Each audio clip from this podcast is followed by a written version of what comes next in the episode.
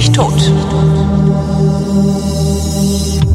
Willkommen zur Wissenschaft, worin Florian Freistetter und Holger Klein sich über Neuigkeiten aus der Wissenschaft austauschen. Hallo Florian Freistetter. Hallo Holger Klein. Das könnte die Wissenschaft auch mal rausfinden, warum jetzt hier gerade mein Music Player angegangen ist, aber okay. Ähm, äh, Aschbacher, also machen wir überhaupt noch Aschbacher Update? Ich weiß es nicht. Also mittlerweile ist, äh, wie gesagt, wir haben ja schon gesehen in der letzten Folge, dass es nicht mehr viel Sinn macht. Und mhm. mittlerweile sind ja noch mehr äh, Leute zurückgetreten in Österreich. Also ich glaube gestern wieder zwei Stück äh, Ministerinnen. Also es ist sowieso hier, also da die politische Situation ist nur noch grau da drüben und an Unipolitik oder sowas denkt da kein Mensch mehr. Ist denn eigentlich, also wird Österreich gerade regiert? Also werden Gesetze gemacht? Äh, wird, oder ist das gerade so totales Chaos? Ach, ich, vermutlich wird schon irgendwer irgendwo was machen, aber jetzt nicht so die wichtige Sache. Also momentan, die ÖVP ist eigentlich seit eh schon über einem Jahr, seit, seit Ibiza mit sich selbst beschäftigt. Hier mal ein neuer Kanzler, da mal ein neuer Kanzler, dann tritt hier wieder ein neuer Minister ein, andere zurück. Also ich glaube von, es gibt noch sieben Leute in der Regierung, die den gleichen Job haben wie zu Beginn. Und äh, alles andere hat durchgewechselt. Und äh, es ist alles sehr, sehr, es ist tatsächlich, ich meine, das können ja über Politik schimpfen, das macht ja auch Spaß, aber es ist tatsächlich auch problematisch. Ich habe das vor kurzem erst äh, für eine andere Sendung recherchiert. Äh, es geht ja um die ganze Geschichte hier mit ähm, ja, äh, Klimawandel und mhm. da gibt es sowas wie das Pariser Klimaabkommen und äh, das äh, sollte man einhalten, weil wir haben gesagt, wir würden das gern machen und es lohnt sich auch, das zu machen. Und ähm, da gab es ja auch eine Arbeit, ich weiß nicht, ob wir die besprochen haben beim letzten Mal oder ob ich die anders mal besprochen habe, aber die Leute haben sicherlich mitbekommen, dass äh, da eine Untersuchung war, was haben denn die Länder alles beschlossen, dass sie tun oder gesagt, dass sie beschließen werden, dass sie tun. Mhm. Was ist da jetzt quasi im Pariser Klimaabkommen vereinbart worden, was ist dann in Glasgow noch nachverhandelt worden und dann haben die geguckt, was passiert, wenn das alles so umgesetzt wird und nicht erst irgendwann, sondern wenn all das, was die Länder gesagt haben, hier so EU bis 2050 55 äh, Prozent äh, reduziert und so weiter. Österreich will, glaube ich, bis 2030 um die Hälfte, bis 2040 äh, CO2-neutral. Also wenn, wenn alle Länder das sagen, was sie, also das, was sie gesagt haben, auch machen und schnell machen, dann würde es ja noch reichen fürs zweieinhalb Grad Ziel und ich glaube mhm. mit einer minimalen Wahrscheinlichkeit sogar noch fürs eineinhalb Grad Ziel. Also wenn die das alles machen, das Problem ist. Aber das ist doch, da gab's doch, ich das flog jetzt nur an Twitter an auf, auf Twitter an mir vorbei. Äh, wir haben noch fünf oder sechs Monate äh, irgendwo eine, Brems, eine Bremse einzuwerfen, äh, damit das 1,5 Grad Ziel erreicht wird. Und das werden wir im Leben nicht schaffen, denke ich. Ja, also das sind immer alles so, die ganzen, kommen wir auch noch dazu, habe ich auch noch eine Meldung dazu, äh, zu diesen ganzen Wahrscheinlichkeiten. Aber wenn das, was wir gesagt haben als Welt jetzt, dass wir machen, wenn wir das machen, dann wird es auf jeden Fall was helfen. Ja, also es ist alles besser als nichts zu machen. Mhm. Und äh, da gibt's in Österreich tatsächlich die, äh, wir haben ja mittlerweile seit, wann war die neue Regierung? 2020 hat die angefangen.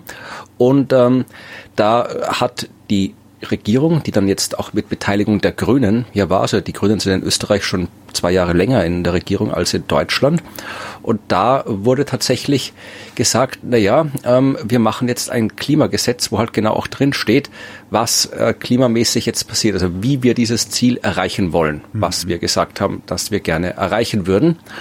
Und äh, ja, das gibt's halt nicht, dieses Gesetz. Ich glaube, kürzlich wurde 500 Tage kein Gesetz gefeiert, weil naja, die Grünen, äh, an denen liegt's nicht, beziehungsweise liegt's halt insofern an denen, dass sie es nicht durchkriegen. Ja. Aber äh, die, die hätten halt gerne gesagt, das müssen wir machen und das müssen wir machen. Und die ÖVP sagt halt dann, naja, nee, aber das können wir doch nicht machen. Das ist doch schlecht für die Wirtschaft. Und da ja, wir können hier ja. sagen, dass wir keine neuen Gasheizungen einbauen. Das geht doch nicht. Und äh, dieses und jedes nicht. Also die, die wehren sich da mit Händen und Füßen dagegen, dass dieses Gesetz gemacht wird. Und das ist halt das Problem. Das ist ein halt, wie in Deutschland so bescheuert. Irgendwie eine Milliarde äh, für Lastenräder ist äh, die totale Katastrophe und jetzt denkt sich dann die FDP aus, die gesagt hat, die Milliarde wäre eine Katastrophe, denkt sich gerade 73 Milliarden für Autos aus äh, für eine Abwrackprämie. Ist, ja. ja, also das so das, das ist halt das, was fehlt an der Regierung. Ja. Aber ansonsten, ja, nein, also wenn's, wenn man es nicht wüsste, dass doch noch das Land weiterläuft, äh, man würde jetzt nicht so mitkriegen, dass da was passiert. Also zumindest die Nachrichtenlage, die ja auch nicht unbedingt über der realen Lage entsprechen mhm. muss, aber das, was in den Medien stattfindet, ist eigentlich hauptsächlich, ich habe jetzt gerade hier mal die die, die, den Standard aufgemacht. Da geht's halt hier, Kanzler Nehammer gibt äh, Details zur Regierungsumbildung bekannt. Äh, Wirtschafts- und Korruptionsstaatsanwaltschaft bestätigt Aufnahme von Ermittlungen gegen Landeshauptmann Wallner, Unterausschuss befragt langjährigen Spitzenpolizisten. Also äh, es ist halt... Alles Verbrecher. ja, also ich bin ja da, ich glaube, Terry Pratchett hat das gesagt, äh, in einem seiner, seiner Scheibenweltromane, wo es um die Scheibenweltversion von Australien geht, wo äh, jeder neue Premierminister, alle Politikerinnen und Politiker werden mal direkt nach ihrer Wahl provisorisch verhaftet mhm. und dann wird geguckt, ob man sie freilassen kann. Also, also ist eine natürlich, gute Idee, ja. Ja, natürlich, so soll die Justiz nicht funktionieren, aber natürlich so als ja, Bei Politikern schon. Das, das wäre ja so, also das, das fände ich ganz lustig. Wenn man sagt, nee, wenn du Politiker werden willst, dann weißt du ja, worauf du dich einlässt, dann kommst du erstmal in den Knast. Das ist ja, was, was ich tatsächlich auch in, in ernsthaft, äh, nur halt in einer anderen Form schon lange äh, was fordere, als hätte ich Forderungen zu stellen. Aber was ich mir wünschen würde, ist, dass ähm, die, eine, eine totale äh, finanzielle Transparenz auch bei Politikern und Politikerinnen ja. ist. Also dass man einfach sagt, okay, jetzt nicht jetzt sofort alle nackig machen, aber äh, ab übernächste Legislaturperiode, wer da noch in den Bundestag will und in den Landtag will, der muss sein, sein, sein komplettes Vermögen, seine kompletten Finanzströme, alles offenlegen. So, wer das nicht will, muss ja nicht Politiker werden. Es wird ja keiner gezwungen. Also das, sowas würde ich halt gerne sehen. Ich glaube, da würden auch sehr viele Probleme mit Korruption und Ibiza und weiß der Geier würden davon alleine verschwinden. Ja, und jetzt kann man wieder sagen, es ist eine Privatsphäre, aber andererseits, wenn ich jetzt hier, ja. weiß ich nicht, irgendwie Polizist werden will, dann muss ich auch nachweisen, vermutlich, dass ich keine Verbrechen begangen habe. Ich glaube schon, dass ich das irgendwie machen muss, oder? Ja, es gibt sowas wie das Führungszeugnis und solche genau. Sachen, ne, und, und, und ja. solche Überprüfungen. Ja, und ich würde gerade für Politiker, äh, oder sagen wir mal Abgeordnete, würde ich das wirklich verschärfen, einfach auch damit du, also das Wichtigste um nicht korrupt zu wirken. Also, ne, also der erste Schritt der Korruptionsbekämpfung ist dafür zu sorgen, dass du nicht aussiehst, als wärst du korrupt. Und dadurch, dass da ja so viel Verschleierung passiert, und es wird ja, es ist ja Verschleierung, es muss ja niemand sagen, wie viel er an Nebenjobs verdient hat, sondern er muss nur sagen, ich habe Nebenjobs der Stufe 1 gemacht und das heißt dann, ich habe irgendwas zwischen 0 und 5000 Euro oder sowas verdient. Und das ist schon ein, ein erstes Verschleiern. Und dadurch sehen natürlich alle Abgeordneten korrupt aus. Ja. Und das könntest du mit einem Schlag auflösen, wenn du sagst, nee, hier, total, wir, wir sind durchleuchtbar. Ja, aber bis jetzt solche ja. Politikerinnen und Politiker haben wir halt nicht. Bei uns war es irgendwie äh. der, der Nationalratspräsident, der von der ÖVP, der auch den Unterausschuss zur Korruption in der ÖVP leitet und gleichzeitig angeklagt ist wegen Korruption. Aber er sagt, das ist kein Problem, das ist vereinbar, da kann, braucht er nicht zurücktreten. Ähm, der hat diese Geschichte, die, das interessiert ja die Deutschen hier alle gar nicht, aber die Geschichte in Vorarlberg, wo Vorarlberg auch wieder so ein Korruptionsdings gerade aufgedeckt wird, wo irgendwelche Steuern hinterzogen werden, hat auch gesagt, ja, also man sollte jetzt hier mal, äh, wenn die Steuern da hinterzogen haben, sollte sie das nachzahlen, aber man soll das bitte nicht kriminalisieren. Also das ist hier bei uns der formal, glaube ich, dritthöchste äh, Mann im Staate. Super. Lass ja. uns äh, von der Politikwissenschaft wegkommen hm. äh, zur richtigen Wissenschaft. Ja. Ich habe was, äh, was ganz Interessantes gesehen. Das war, war mir gar nicht klar, dass das funktioniert. Wahrscheinlich ist das irgendwie so ein, so ein alter Hut Binsenweisheit oder sowas. Äh, an der TU Wien haben sie einen äh, chemischen Wärmespeicher gebaut. Mhm. Der besteht aus, äh, was war's, Borsäure und Öl. Ähm, genau. Und sie mischen Borsäure und Öl, äh, pumpen dann da, ich habe meine Notizen verkackt, darum eiere ich heute äh, sehr stark rum. Also es geht, genau, chemische Reaktion passiert da, also in diesem Borsäure-Ölspeicher kannst du halt Wärme einleiten, dann entsteht Wasserdampf, glaube ich war's. Wenn du den ableitest, äh, ist die Wärme in diesem Borsäure-Ölgemisch gespeichert und zwar so lange, bis du dem wieder Wasser hinzufügst. Das heißt, du kannst Wärme unendlich lange eigentlich darin speichern, den Kram transportieren sogar in, in Taschen oder so und woanders die Wärme wieder freisetzen. Das finde ich ziemlich ja. spannend, weil du damit ja. halt tatsächlich auch eine intelligente Heizung bauen könntest, dass du halt sagst, okay, die Sonne scheint heute sehr stark, wir nehmen die Wärme aus dem Sonnenkollektor, also aus dem solarthermischen Ding sie auf dem Dach, ähm, speichern diese Wärme, die wir gerade nicht brauchen, in diesem äh, Borsäure-Ölspeicher und lassen die dann nachts wieder raus, indem wir da einfach langsam Wasser reinträufeln lassen. Das fand ich total spannend.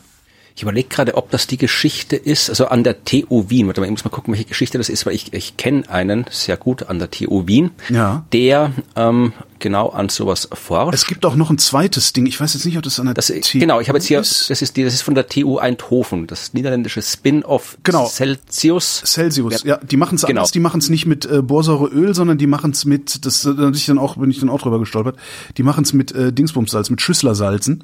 Äh, Sag Warte, mal ich schnell, hatte- wie heißt das Salz? Ah! Bevor, du- bevor du weiter redest, bevor du weiter redest, bevor du weiter redest, Mhm. ich habe ja, wie gesagt, also das, äh, die Geschichte mit dem äh, Salz als Wärmespeicher, das äh, ist unter anderem ein Forschungsgebiet von Peter Weinberger, Chemiker Ja. an der TU, der auch äh, Freund von mir ist, der ist bei den Science Busters mit dabei und in einer der letzten Sendungen, die vermutlich schon so lange her sind, dass sie äh, ja äh, depubliziert werden mussten.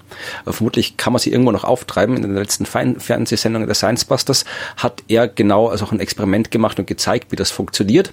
Und äh, den habe ich kürzlich, äh, wie ich diese Meldung auf, mit dieser äh, Eindhoven Wärmebatterie mit Mhm. der Schlagzeile Wärmebatterie mit Salz könnte Millionen Haushalte von Gas unabhängig machen, was ja gut klingt heutzutage, äh, ihn gefragt, Ja. was ähm, äh, was davon zu halten ist. Ich kann mal ich kann mal vorlesen, was äh, äh, Peter geschrieben hat. Das Problem ist also Peter ist absolut einer der nettesten Menschen, die ich kenne und auch Ja. kann wunderbar Sachen erklären. Nur wenn man ihn so privat fragt, dann neigt er dazu, gerne mal ein bisschen zu kompliziert zu schreiben. Also ich lese mal vor, was er mir geschrieben hat. Die beschriebene Wärmebatterie nutzt genau das Prinzip der thermochemischen Energiespeicherung, wie ich es im vereinfachten Beispiel des Kalkbrennens vorgestellt habe. Das war dieses Beispiel aus der Fernsehsendung. Im konkreten Fall nutzt man das Kaliumcarbonat, das man mit feuchter Lust, äh, feuchter Lust, mit feuchter Luft, Florian, du bist Ja. mir vielleicht einer. ja, dass man mit feuchter Luft zum hydratisierten, das heißt einem wasserhältigen Salz umsetzt und damit Wärme freisetzt. Vorhandene Abwärme aus Industrie oder Solarthermie kehrt den Prozess um und treibt das Wasser aus dem Salz und der Prozess kann von vorn beginnen. Das Problem aller bisher beforschten Salz-Hydrat-Verbindungen ist die Zyklenstabilität und Reversibilität dieses Prozesses, weil der Hund liegt immer im Detail, wie man in Wien sagt. Man muss nämlich beim Befeuchten so vorsichtig sein, dass es zu keinem Verklumpen und Gatsch kommt. Äh, ich zitiere jetzt hier den Chemiker, ja, also der hat Gatsch geschrieben. Ähm, G-A-A-T-S-C-H? ja, Matsch. Also Okay. Gatsch ist wienerisch für Okay, Matsch. okay. Dass es zu keinem Verklumpen und Gatsch kommt, weil dann die spezifische Pulveroberfläche drastisch weniger wird und der Prozess zum Erliegen kommt. International wird hier seit vielen Jahren im Rahmen der International Energy Agency in einem Solar Heating Cooling Projekt geforscht, in das ich auch integriert bin, wobei wir uns bislang auf andere Substanzen konzentriert haben, wie zum Beispiel Calciumoxalat was eben auch das ist, aber es ist zyklenfest und reversibel für weniger Speicherkapazität oder eben auf ein noch völlig neues Gebiet der Übergangsmetallsalz Ähm, da hat er, hat er Patente, Publikationen dazu und er macht Anfang Juni, er macht den äh, Prototypen Proof of Concept Industriemesse Hannover. Ähm, das System Kaliumcarbonat, das sind wir jetzt wieder bei diesem holländischen Ding, äh, ist das erste, das in einem Anwendungstest in einen Haushalt integriert Ja. werden soll. Peter schreibt dann, ich bin sehr skeptisch, ob die Wahl des Materials ökonomisch sinnvoll, weil zu wenig Speicherkapazität ist, aber jeder Versuch in dieser Richtung bringt unsere Forschung näher an die Anwendung. Bisher hat man unsere Forschung mit Peanuts-Beträgen gefördert und die Industrie hat sich das ab, äh, seit ich das ab 2018 versuche zu promoten, bei jeder Veranstaltung als veränderungswillig gezeigt. Motto, Gas kostet nix, warum sollen wir unsere Anlagen umbauen? Jetzt haben wir den Schirm auf, weil wir zehn Jahre wertvolle Entwicklungszeit verschissen haben. Das war das Fazit vom So Peter, dem aus. Chemiker. Das ist auch ungefähr das Fazit aus den Artikeln, die ich gefunden habe. Es wurde nur ein bisschen anders formuliert. Ja, also ob das, also das tatsächlich ist unklar, ähm, wie viel Kapazität diese Speicher dann am Ende haben werden können. Und auch das mit dem äh, vorsichtig Wasser hinzufügen. Zumindest die Holländer lösen das dadurch, dass sie das in Zellen verarbeiten. Also nicht einen großen Speichertopf haben, sondern viele kleine Speichertöpfe, die dann einzeln aktiviert werden sozusagen, je nachdem wie viel Wärme du brauchst. Aber auch da sagt ähm, der Chef der holländischen des holländischen Projekts, wir haben schon viele Technologien mit großartigem Potenzial gesehen, aus denen nichts geworden ist. Also lassen wir unsere Füße auf dem Boden und gehen einen Schritt nach dem anderen. Ja, wir könnten Aber ein immerhin- bisschen so leicht zum Joggen anfangen. Ich nicht schlecht. Genau. Aber immerhin, ich finde das, das, das, es gibt so, jetzt gerade wieder auch in dieser ganzen Ukraine-Kriegsdiskussion und den, der billigen Energie, die eigentlich nur äh, Österreich ja genauso wie, wie Deutschland, äh, es ist ja Mehr. billige, Wir haben die billige Energie gewesen, gewesen bisher und die, die unsere Länder überhaupt hat, äh, wie nennt man das denn, äh, florieren lassen. Also wir haben halt billige Energie aus Russland geholt, haben äh, die hierher genommen, um Dinge zu veredeln, die wir dann den Chinesen verkauft haben. Und das war unser Geschäftsmodell 30 Jahre lang und das steht jetzt kurz davor, irgendwie vor die Hunde zu gehen. Und ich finde einfach die Vorstellung, dass du so einen Wärmespeicher hast, weil ich wohne halt auch in einer Wohnung, die ist mit Gas beheizt und auf absehbare Zeit wird sich daran auch nichts ändern hier. Ähm, aber die, die Vorstellung sagen zu können, okay, wir können so ein Ding einbauen, dann brauchen wir sie nicht mehr Gas zu beheizen, wir brauchen nur noch zehn Prozent des Gases oder irgendwie sowas. Und dann kann die Industrie einfach ihr, ihr scheiß Geschäftsmodell weiterführen, damit wir auch äh, übermorgen noch, weiß ich nicht, halbwegs brauchbare Straßen und, und eine, eine, eine Krankenversorgung haben. Ich finde das immer sehr, ich bin von sowas immer sehr, sehr zu begeistern. Also solche, solche Ja, Future Sound, wie damals auch, als ich das erste Mal von der Redox Flow Batterie gehört habe. Ich weiß nicht, ob du die Dinger kennst. Das ist halt auch ein, ein, ein riesengroßer Stromspeicher. Sieht aus wie, also in einer, in einer mal, sinnvollen Ausbaustufe sieht das Ding halt aus wie eine Raffinerie. Ist aber eigentlich nur Chemie, die durch, also chemische Chemie, die durch Leitungen gepumpt wird und dabei elektrische Energie speichern kann und wieder abgeben kann. Das sind alles so Sachen, die völlig faszinierend Nee, also, finde. wir brauchen, aber das ist ja eine Binsenweisheit, dass eine Monokultur nie gut ist. Ja. Also gut wie gar Ja. nichts. Weil wenn dann irgendwie, sieht man bei den Bananen, das ist ja das schönste Beispiel. Ja. Die haben wir sicher schon mal Cavendish. besprochen hier. Die sind ja nicht nur eine Monokultur, die sind ja geklont. Das sind ja alles, jede Banane ist die gleiche Banane. Ja. Also, also, es gibt nur eine Banane auf dieser Welt und wir essen sie immer wieder. Es gibt ganz viele Bananen auf der. Ich habe für Hornbach habe ich einen Typen interviewt, nee. der in seinem Dschungel, der in seinem Garten im Süddeutschland einen eigenen Dschungel hat und der hat jede Menge Bananen. Er hat ein Ja. riesen Referat über Bananen gehalten. Ja, Sehr schön. nee, es gibt, es gibt, gibt Unmengen Bananensorten Mhm. natürlich, aber halt nur eine, die sich eignet für den äh, tatsächlich diesen industriellen globalen Anbau, den wir halt haben. Und die ist halt, also es gab vorher mal eine andere, die angeblich alle, die sie gegessen haben, sagen, die war viel, viel besser. Aber weil das auch eine Monokultur war, kam halt dann irgendwann so ein äh, Pilz und hat sie alle umgebracht, Mhm. weil der tut sich leicht, wenn das immer nur eine Klone sind. Und ja, jetzt kommt, jetzt sind wir gerade wieder bei Pilz. Ich meine, mittlerweile haben wir Gentechnik und können da ein bisschen dazu, aber Monokulturen sind nicht gut. Und äh, bei den Pflanzen genauso wie bei der Energie. Wenn, du hast gesagt, Deutschland ist abhängig von Russland. Österreich, wir beziehen 80 Prozent oder über 80 Prozent unseres Gases aus Russland. Ja gut, also das ist jetzt wirklich, nun eine so geringe Menge Gas, das könnte man relativ leicht substituieren. Also also Wahrscheinlich, jetzt, Alter, aber- Österreich ist da viel elastischer als Deutschland. Also da bin ich mir ziemlich ja, sicher. Wir, wir marschieren dann einfach bei euch ein und dann geht das schon. Genau. Aber mit großen Kanistern zapfen wir euch an, wir bohren einen Tunnel hier nach Bayern. Genau. Nee, aber äh, tatsächlich, ist- und da, wir müssen halt einfach die Energieproduktion halt auch irgendwie diversifizieren, dass halt eben nicht nur die Energie aus einem Drum kommt oder aus zwei, aus, aus Gas und aus Öl, sondern dass wir halt, ja, dass wir halt alles, alles haben und quasi auch nicht auch, auch äh, von der, Mhm. ja, äh, ein, wie heißt das, wenn man was kauft, äh, Kaufseite quasi nicht mehr abhängig sind von Das einer oder das wenigen Regionen, dass nur noch irgendwie, ja, dass nicht nur irgendwie Saudi-Arabien oder nicht nur hier die Ja. das machen kann, sondern dass wirklich, ja, jeder kann halt äh, Energie machen, wenn man will, jedes Land. Ja, äh, kann man ja auch, also kann man ja auch jetzt schon, aber das große Problem ist ja, also Strom macht mir ja überhaupt keine Sorgen. Ähm, was mir halt Sorgen macht, das ist äh, Wärme, tatsächlich. Also Ja, wenn, ich, wenn ich mir angucke, wie viel Kilowattstunden äh, Wärme ich verbrauche so pro Monat, äh, ich, ich bin sehr gespannt auf den nächsten Winter. Also Ja. ja, irgendwie. Kommen wir zu was anderem. Ja, zu, ähm, zu was Erfreulichem.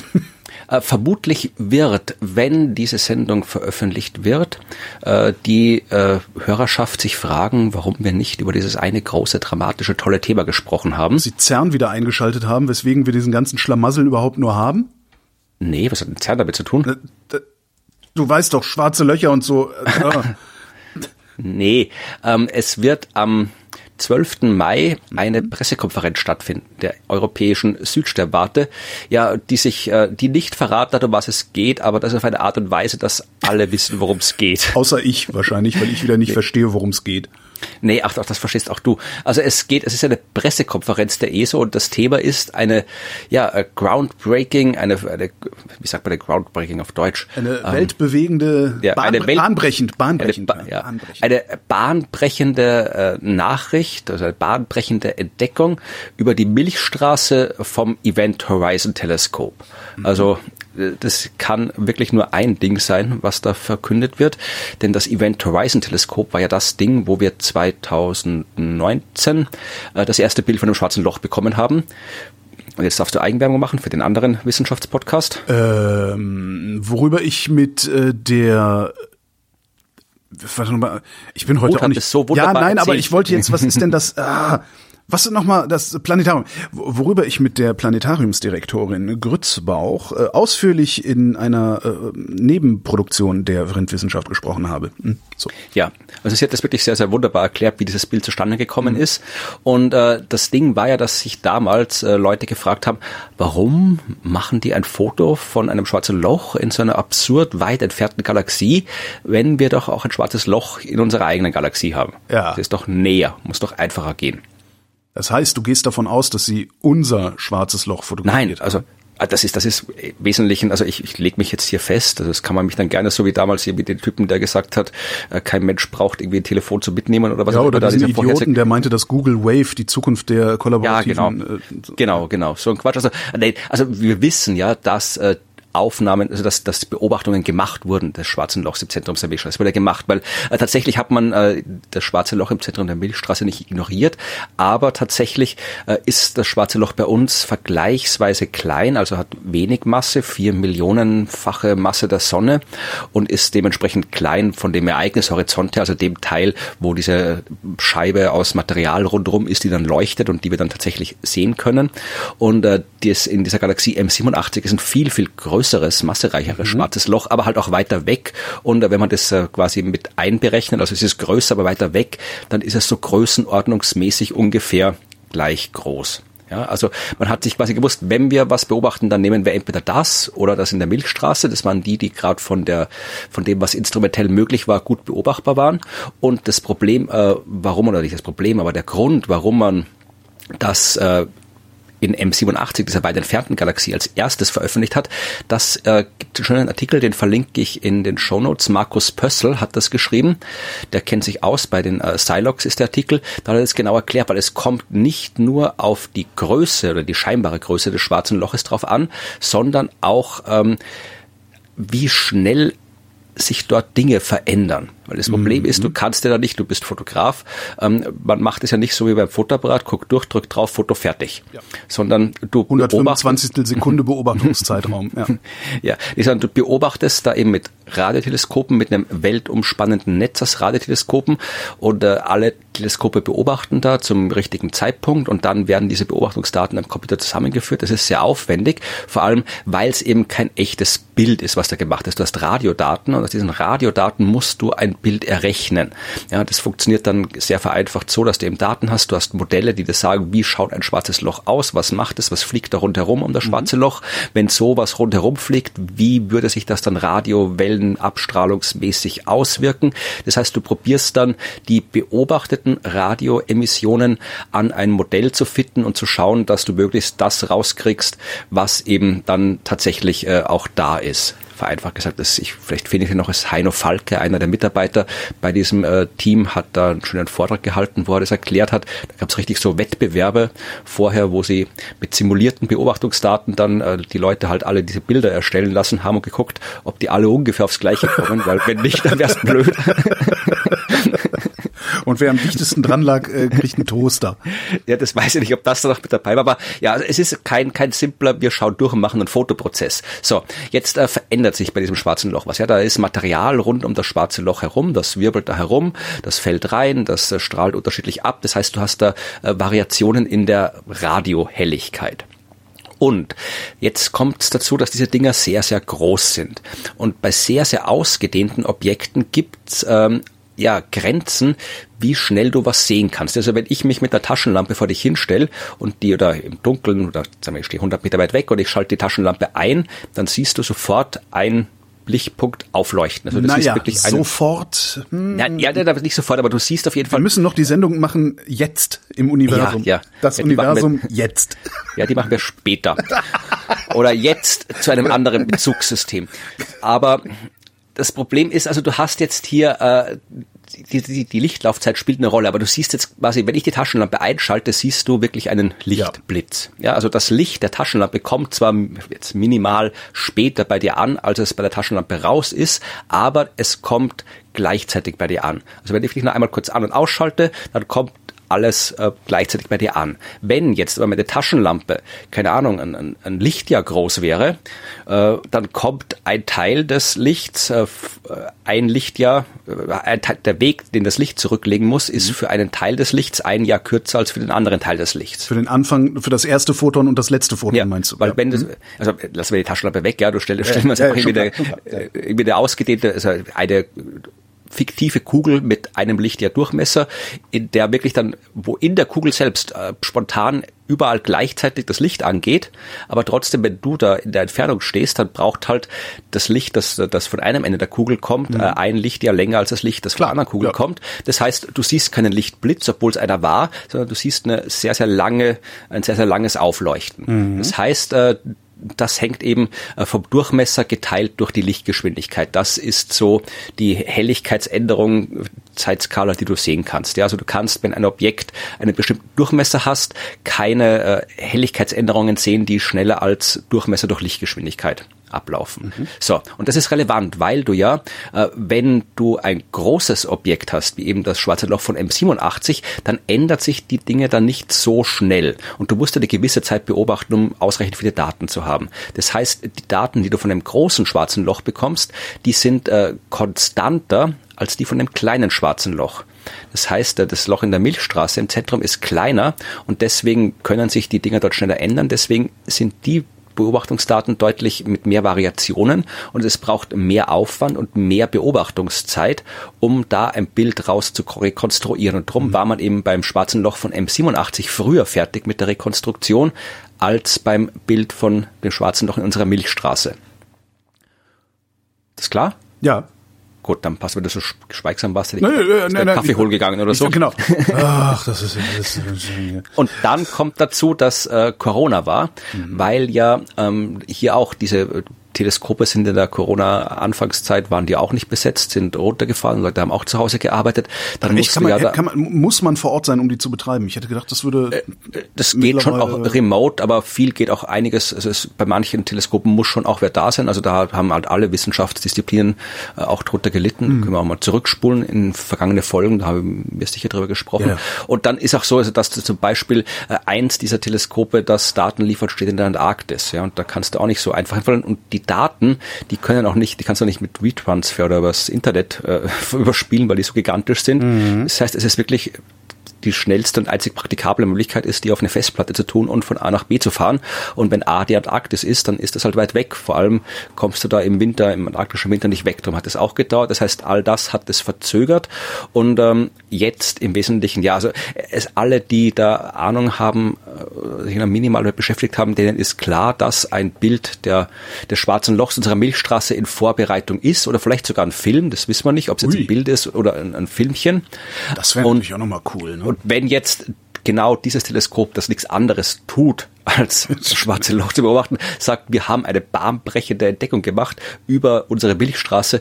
Ja, was soll das sein? Oder sie haben, sie haben Oumuamua wiedergefunden und festgestellt, dass das Ding einen Antrieb hat. Kann natürlich auch sein. Man ja. weiß es nicht. Ja, oder ein gigantisches Google Wave Logo genau. im Zentrum der Milchstraße. Ach, wenn ja. wo wir es gerade mit Remote hatten. Ähm, was ich ja schon immer gewusst habe, oder was ich zumindest immer geahnt habe. Ich habe ja tatsächlich in den ähm, Pandemiejahren, die wir jetzt hatten, äh, also das, das äh, erste Pandemiejahr von März bis äh, Mai, äh, also März 20 bis Mai 2021 habe ich ja äh, von zu Hause aus auch Live-Radio gemacht und habe mich immer geweigert, an diesen Zoom-Konferenzen teilzunehmen, weil ich finde, dass man äh, zu dritt oder zu viert, äh, also ne, so zwei Männer, zwei Frauen, da kann man auch Sachen sehr gut am Telefon besprechen. Da muss man nicht äh, irgendwie so riesig Aufwand mit Kamera und Tralala machen. Ich, ich mag das nicht. Also ich bin ich nicht mich gerne. Auch probiert zu weigern, soweit es möglich ich, war. Ich habe es geschafft. Ich glaube, ich habe jetzt seit das angefangen hat mit diesem Wahnsinn, also 2020, ich glaube, ich habe insgesamt zehn Zoom-Konferenzen oder sowas mitgemacht. Also ja, mehr waren es bei mir auch nicht, glaube ich. Und ähm, einfach, weil ich auch, ich, ich will nicht in Kameras gucken. Ich bin, ich habe keinen keinen Spaß daran, in Kameras zu sehen zu sein. Naja. Und jetzt hat die Wissenschaft festgestellt, dass ähm, Zoom-Konferenzen, also Video-Calls nennen sie es, Video-Calls die Kreativität hemmen würden. Weil nämlich, also was sie machen ist, sie erhöhen den Fokus auf den Sprecher. Ja, mhm. weil wenn du mit fünf Leuten oder mit zehn Leuten in einem Raum sitzt, einer redet, guckst du überall hin und nur gelegentlich auf den Sprecher. Redet dieser jemand auf deinem Bildschirm, guckst du die ganze Zeit auf den Sprecher. Außer du bist Holger Klein, dann hast du noch einen zweiten Rechner daneben stehen und machst an dem interessante Sachen. Aber wir gehen jetzt mal davon aus, dass jemand tatsächlich an der Konferenz teilnehmen will. Also, es erhöht den Fokus auf den Sprecher das heißt, die Teilnehmer, also die Probanden, die sie da hatten, haben sich hinterher auch tatsächlich auch besser an das erinnert, was der Sprecher gesagt hat. Was ich auch immer ganz schön finde, wenn man irgendwie dann ich weiß früher dann auch so anderthalbstündige Sitzungen, irgendwie Technik, äh, Projekt. Äh. Und hinterher hast du dann als erstes deinen Kollegen gefragt, sag mal, was hatten wir eigentlich jetzt vereinbart, was wir da und da und da machen? Ja, und alle haben aufs wissen, Protokoll ja. gewartet, um überhaupt zu wissen, worum es ging. Also, Kannst du von wissenschaftlichen Konferenzen sagen, das war da war ich immer hervorragend kreativ, da habe ich wunderbar jede Menge Arbeit weggekriegt, wenn da aus einer wissenschaftlichen Konferenz gesessen bin. Aber was es, was, was eben diese Videocalls auch machen, ist dadurch, dass sie den Fokus verengen, also erhöhen, Dadurch sinkt die Kreativität in dieser mhm. gesamten Gruppe, weil du, um kreativ zu sein, nämlich deinen Fokus weiten musst. Du musst irgendwie was, was, was sehen, was nicht unmittelbar mit dem Thema zu tun hat, mit, an dem du ja. arbeitest. Und das ist ganz witzig. Sie haben dann halt äh, eine, eine, eine Jury auch entscheiden lassen, wie kreativ war das und äh, ne, so, also Daten abgefragt, wo, wo sie Daten machen konnten und dann eine Jury entscheiden lassen. Ähm, die Jury war auch so gut verblindet, wie es ging. Also denen wurde nicht gesagt, auf welche Weise die Ergebnisse dieser Konferenz zustande gekommen sind und so. Ähm, stellt sich raus, das Ergebnis ist in etwa gleich viel wert, mhm. aber die Kreativität ist gesunken im Videocall. Ja, also Kreativität ist gesunken, dafür äh, den, den, den Dreh muss ich jetzt auch noch mal genau. Also also Ergebnis ist ist gleichwertig. Im Videocall ist die Kreativität gesunken, aber im äh, im, im, im äh, Gespräch von Angesicht zu Angesicht aus aus diesen Sitzungen werden die schlechteren Ideen nach außen gegeben. So. Also die haben zwar gute Ideen, sagen aber die schlechten und die anderen haben schlechte Ideen und sagen die und dadurch sind am Ende alle gleich gut, beziehungsweise gleich schlecht. nee, also ich kann das auch absolut nachvollziehen, dass man äh, Variation und irgendwas braucht für die Kreativität, weil mein Beruf ist ein Kreativer. Ich muss Sachen schreiben, Geschichten mir ausdenken, neue Themen für Podcasts, Wege, wie ich die erzählen kann und so weiter. Also ich bin jetzt nicht so kreativ, wie es vielleicht irgendwie, wenn ich Maler wäre, äh, ist, aber äh, es braucht auf jeden Fall Kreativität für meinen Beruf. Und seit äh, elf Jahren bin ich selbstständig, freiberuflich. Das heißt, ich mache seit elf Jahren Homeoffice. Und ähm, das ist natürlich, wenn ich nur die ganze Zeit zu Hause rumsitze, wo ich dann wirklich von einem Raum in den anderen anderen geht zur Arbeit, dann äh, wäre ich, hätte ich den Job nicht machen können. Also das ist einer der Gründe, warum ich da wirklich äh, jeden Tag in der Morgen spazieren gehe, laufen gehe, Radfahren gehe, einmal die Woche gucke, dass ich eine Radtour mit 100 Kilometer mache. Das mache ich aus diversen anderen Gründen natürlich auch. Aber äh, das ist enorm wichtig, auch dass ich, das habe ich in der Pandemie tatsächlich eigentlich. Einmal die Woche 100 Kilometer am Stück oder über die gesamte Woche 100 Kilometer zusammen? Ja, so oder so. Also ich, seit ich jetzt irgendwie letztes Jahr eine, eine Problem mit einem Knie hatte und nicht mehr so in dem dem Ausmaß laufen konnte, bin ich aufs Radfahren umgestiegen und anstatt meinem langen Lauf die Woche habe ich halt dann die lange Radfahrt in der Woche eingeführt, wo ich dann ah. hier so mal 100 Kilometer so durch die Gegend fahre. Und ja, und, und auch, also das habe ich in der Pandemie wirklich eingeschränkt, dass ich eben ja nicht mehr so hier mal dahin fahren konnte, mal dahin fahren konnte, also hier zu einem Auftritt fahren konnte oder da einfach mal privat äh, Tag und Wochenende irgendwo hinfahren konnte. Ja, aber ich brauche wirklich diesen, diesen Ortswechsel sei es jetzt hier von meinem Schreibtisch raus in den Park oder von meiner Stadt raus woanders hin, damit ich, sonst fällt mir nichts mehr ein. Mhm. Und mir muss halt für meinen Job ja. jeden Tag was einfallen. Ja, das ist, ich, wundert mich das gar nicht. Ich kenne das. Also ich habe auch, äh, wenn ich mal drei Tage lang nur gearbeitet habe, also nur zu Hause gesessen, Sendungen geschnitten, vielleicht ein Interview oder zwei gemacht oder irgendwie sowas, ähm, und dann mir irgendwas Neues ausdenken soll, funktioniert das nicht. Ich muss da auch mit anderen Leuten drüber reden dann. Allerdings nicht am Bildschirm, das funktioniert nicht. Wo es funktioniert, witzigerweise, ist am Telefon. Nee, also das, tatsächlich, ich brauche diese Kommunikation mit anderen nicht dafür, dass mir was einfällt. Ich brauche wirklich so diese, dieses Radfahren. Das ist zum Beispiel enorm wichtig oder dass diese 30 Kilometer Läufe, die ich früher gemacht habe, statt den 100 Kilometer Radfahren, mhm. dass ich einfach mal so, äh, da sitze ich einen Tag auf dem Rad, ich sehe alle möglichen Sachen, ich bin an Orten, wo ich vorher nicht war und habe aber sonst nichts zu tun. Das Einzige, was ich wirklich tun muss, ist halt in die Pedale treten oder irgendwie einen Schritt von anderen setzen. Das heißt, irgendwie so mein Körper ist dort schön abgelenkt, ich ja. sehe neue Sachen und da fallen mir Unmengen Sachen ein, ich kann Unmengen Sachen durchdenken, da muss ich gar nicht mit anderen Leuten reden. Also das reicht mir vollkommen, dass ich da einfach mal so hm. einen Tag lang durch die Gegend marodiere und dann, dann habe ich wieder jede Menge neue Ideen. Nee, funktioniert bei mir genau andersrum. Hm. Naja. Ja, ja äh, passt gut dazu, äh, was Corona sonst noch alles mit der Wissenschaft gemacht hat. Ich habe vorhin schon erwähnt, wie es die Erstellung des Bilds vom schwarzen Loch beeinflusst hat. Natürlich jede Menge andere Auswirkungen hat es auch gehabt, aber hier gab es eine Forschungsarbeit vom, ähm, ich weiß gar nicht, vom wem, ich habe schon wieder vergessen vom wem. Ähm, WissenschaftlerInnen. Ja, vermutlich waren es Die russische Akademie der Wissenschaften hat festgestellt. Nein, nicht, dann war es Max Planck. Max Planck Institut. Nein, es, nee. es waren Netzwerkforscherinnen und Forscher aus USA. Ah. Und die haben Sachen, das ist, äh, Sachen untersucht. Und zwar, ähm, wie sich die Arbeitszeit verändert hat von Wissenschaftlerinnen und Wissenschaftlern. Mhm. Und äh, da ging es auch um das, äh, was du gerade erwähnt hast. Also äh, man war halt zu Hause und das Ding ist, einerseits kann man zu Hause mehr machen, als man vielleicht am Arbeitsplatz machen könnte. Andererseits kann man aber auch weniger machen, ja, weil wenn du, äh, wenn ich jetzt so in meinem Standard Homeoffice zu Hause bin, ja, dann mache ich halt meine Arbeit dort. Wenn ich jetzt aber als normaler Uni-Mitarbeiter in Pandemie-Homeoffice wäre und vielleicht noch irgendwie Kinder hätte, dann äh, sind die Kinder auch im Homeoffice mhm. und dann mhm. bin ich zu Hause, wo ich sonst nicht bin und muss mich dann auch noch um Homeschooling kümmern und dass die Kinder nicht irgendwie den Kopf im Backofen stecken oder was auch immer, ja. Das heißt, da hast du dann Außer wenn sie es für Zeit. die Wissenschaft machen, dann ist es in Ordnung. Ja.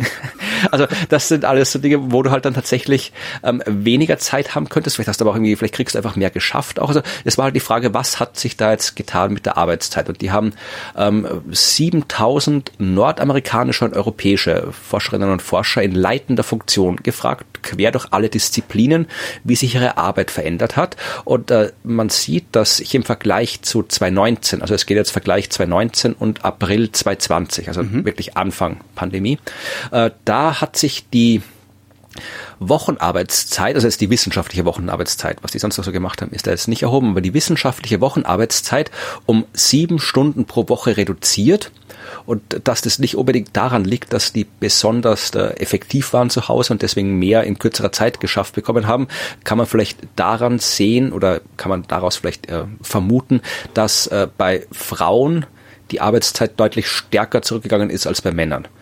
Also die werden haben, dann vermutlich. Haben die denn auch so einen Output-Vergleich gemacht? Also ist auch, ist auch die Forschungsqualität oder Quantität mm. weniger geworden oder haben die vielleicht tatsächlich einfach nur effizienter gearbeitet? Weil das war ja mein Problem. Ja.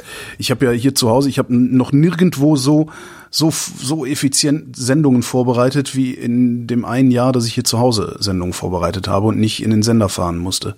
Ja, also das äh, sehe ich jetzt gerade nicht. Vielleicht mhm. steht es in, der eigentlichen Arbeit drinnen, aber hier jetzt in diesem Bericht steht es nicht drinnen, sondern einfach nur die, die, Selbsteinschätzung der eigenen Arbeitszeit, die man aufgewendet hat oder aufwägen konnte. Und wenn halt die Frauen besonders wenig äh, arbeiten können als die Männer, dann ist, kann man vermutlich eher den Schluss ziehen, dass die halt einfach zu Hause so viel anderes Zeug erledigen mussten, dass sie nicht zur Forschungsarbeit gekommen sind. Was sie auch festgestellt haben, ist, dass dass äh, im ersten Pandemiejahr ähm, auch wieder hier äh, die Frauen nicht dazugekommen sind, äh, neue Projektanträge zu schreiben. Also es sind generell generell äh, Leute dazu weniger dazu gekommen, Projektanträge zu schreiben, aber auch hier Frauen deutlich weniger als Männer. Ja. Das hat dann natürlich längerfristige Konsequenzen, weil von den Projektanträgen lebst du in der Zukunft, wenn sie genehmigt werden. Ja. Das heißt also, die, die, die Arbeitszeit ist mittlerweile wieder fast so wie vorher, aber dadurch, dass eben damals diese Projektanträge nicht in dem Ausmaß geschrieben werden konnten, hat sich das immer noch fortgesetzt.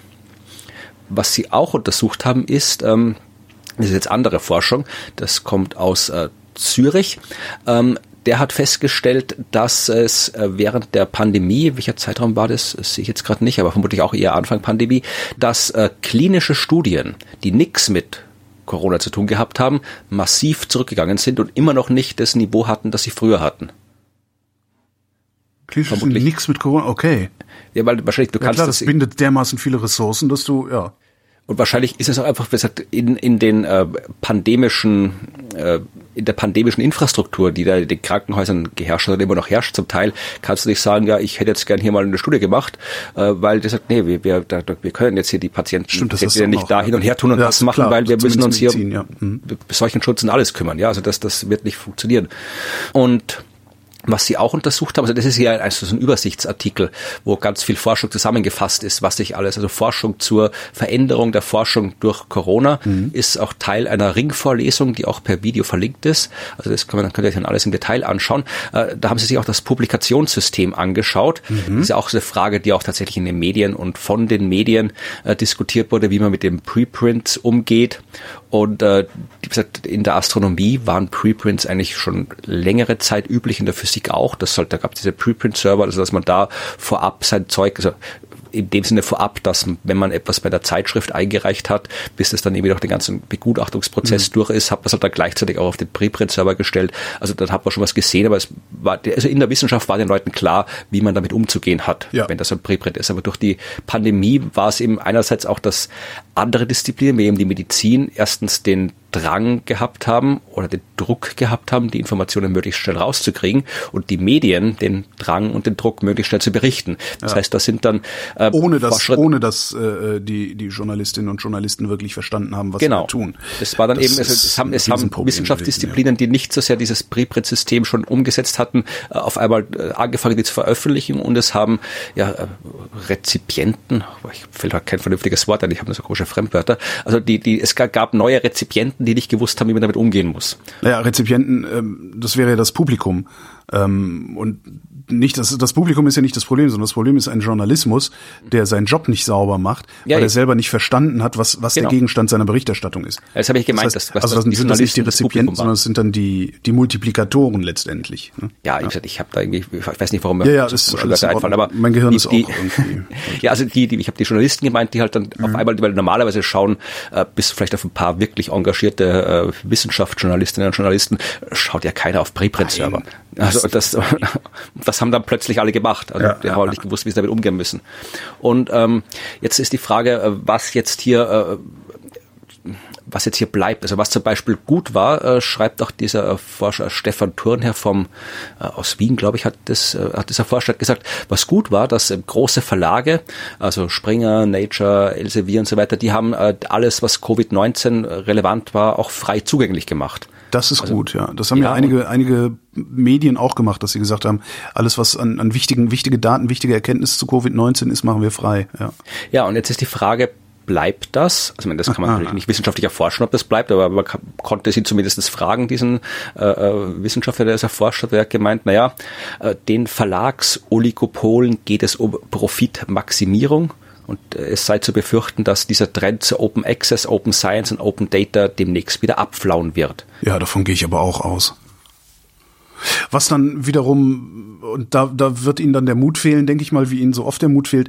Also wenn das dann passiert, dass dieser Open Access ähm, auf allen möglichen Ebenen verschwindet, wäre das natürlich die Sternstunde äh, des öffentlich-rechtlichen Rundfunks, zu sagen, genau wir sind der Gegenentwurf und wir statten jetzt unsere Wissenschaftsredaktion so gut aus, dass wir trotzdem sauber darüber berichten können. Ähm, aber wahrscheinlich wird das wieder nicht passieren, weil dem öffentlich-rechtlichen Rundfunk fehlt ja immer irgendwie der Mut, vorwärts zu gehen, sondern wir sagen euch alle wichtigen Informationen, die die Verlage euch nicht sagen, aber nach genau. sieben Tagen sind sie weg. Genau. So ungefähr. Ja, nee, wir sagen euch alle wichtigen Informationen, so wie wir sie verstanden haben als Geisteswissenschaftler. Ähm, und nach sieben Tagen sind die Informationen weg. Also das ist ja eher so, das, das ist ja, da, da, da liegt noch viel im Argen, aber gut. Ja, aber guckt in die Shownotes, da ist dieser Artikel verlinkt und auch ein paar Videos die, von der Ringvorlesung, die ist ganz interessant. Die Frage, die ich mir da stelle, ist, mhm es ist weniger publiziert worden insgesamt, also äh, insgesamt weniger publiziert worden, weil so viel zu äh, SARS-CoV-2 publiziert worden ist.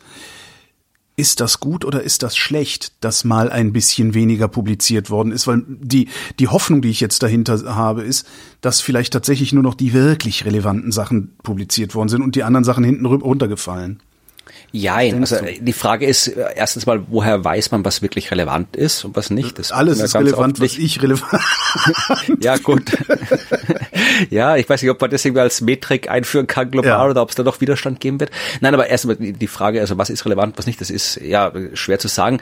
Aber natürlich stimmt es, dass sehr viel publiziert wird, was nicht auf die Art publiziert werden müsste, weil halt das generell das Publikationssystem äh, krank ist mhm. oder eigentlich tot ist, fast oder im Sterben liegt, weil halt die ganze ein Großteil der wissenschaftlichen äh, Beurteilung äh, von Karrieren vom wissenschaftlichen Wert auf äh, der Publikationstätigkeit ja. basiert und nicht nur auf der Publikationstätigkeit basiert, sondern diese Publikationstätigkeit wird auch mit Metriken, mit Maßzahlen wie dem Impact Factor oder sowas gemessen, die eigentlich nur vortäuschen, sie würden was messen, aber sie messen eigentlich gar nichts Relevantes, weil es halt schön ist für, für diese ganzen, für, fürs Management, wenn man sagen kann, ja, hier, wenn äh, wir verteilen jetzt das Budget an der Uni nach dem Impact Factor, welches Institut am meisten in Journals mit hohem Impact Factor veröffentlicht hat, kriegt das meiste Geld und so weiter, da kann man wunderbar schön Management planen, wenn man so eine schöne Maßzahl hat, eine einzige, aber so funktioniert es halt nicht. Also und solange das so läuft, ja, dann schaut man natürlich, dass man äh, vielleicht einen Inhalt, den man auch in einem Artikel schreiben hätte können, schreibt man dann in drei. Äh, ein Paper, das man vielleicht dachte, dass da könnte man, das muss jetzt nicht sofort erscheinen, da könnt ihr nochmal drüber gehen und nochmal hier noch ein Experiment machen und dann ja. mache ich es nächstes Jahr. Das haut man gleich raus. Also äh, ich weiß nicht, ob das weggefallen ist. Wenn es weggefallen ist jetzt während der Pandemie, dann ist es insofern auch nicht unbedingt gut, weil ja die Strukturen immer noch da sind. Das heißt, die, Stimmt. die es da nicht gemacht ja. haben, ja. die, die, die haben dann immer noch quasi, ja. die, den nutzt nichts, den schadet das nur. Ja. Also insofern weiß ich nicht, da müsste die, das, das, die Infrastruktur, die Forschungsinfrastruktur und die Forschungsförderinfrastruktur das ist, das äh, deutlich ist, ändern, dann wird es von selbst verschwinden. Das ist total kaputt alles. Ich habe, also wer sich da mal ein bisschen reinhören will, ich habe vor paar Jahren, ich weiß gar nicht, wie, wie lange ist denn das her? Ich guck mal gerade hier. 2018, vor vier Jahren, äh, knapp vier Jahren, habe ich mit dem Leiter der Bibliothek äh, vom Forschungszentrum Jülich gesprochen über Open Access und sowas. Und der hat auch mal erzählt, wie das mit dem Publikationssystem und dann wie auch die großen wissenschaftlichen Verlage, also Elsevier und sowas, äh, wie sich die Taschen vollstopfen. Also das ist, das, das ist, ist nicht nur dysfunktional, das ist auch noch absolut unverschämt, was da passiert. Ja, also man, man kann das eigentlich nicht oft genug sagen. Ich habe also, oft genug gesagt, ich weiß nicht, ob ich es hier auch schon mal gesagt habe, aber die Leute glauben ja oft, also auch zu Recht, wenn ich irgendwo einen Text schreibe, der veröffentlicht wird von einem Verlag, dann kriege ich Geld dafür. Nee, nee, du das zahlst ist, dafür. Ist, ja, ja, ja, na, ich weiß ich, also nicht unbedingt, du zahlst nicht unbedingt dafür. Also es gibt Journale, wo du zahlen musst, um publizieren zu können. Es gibt Journale, wo es kostenlos ist.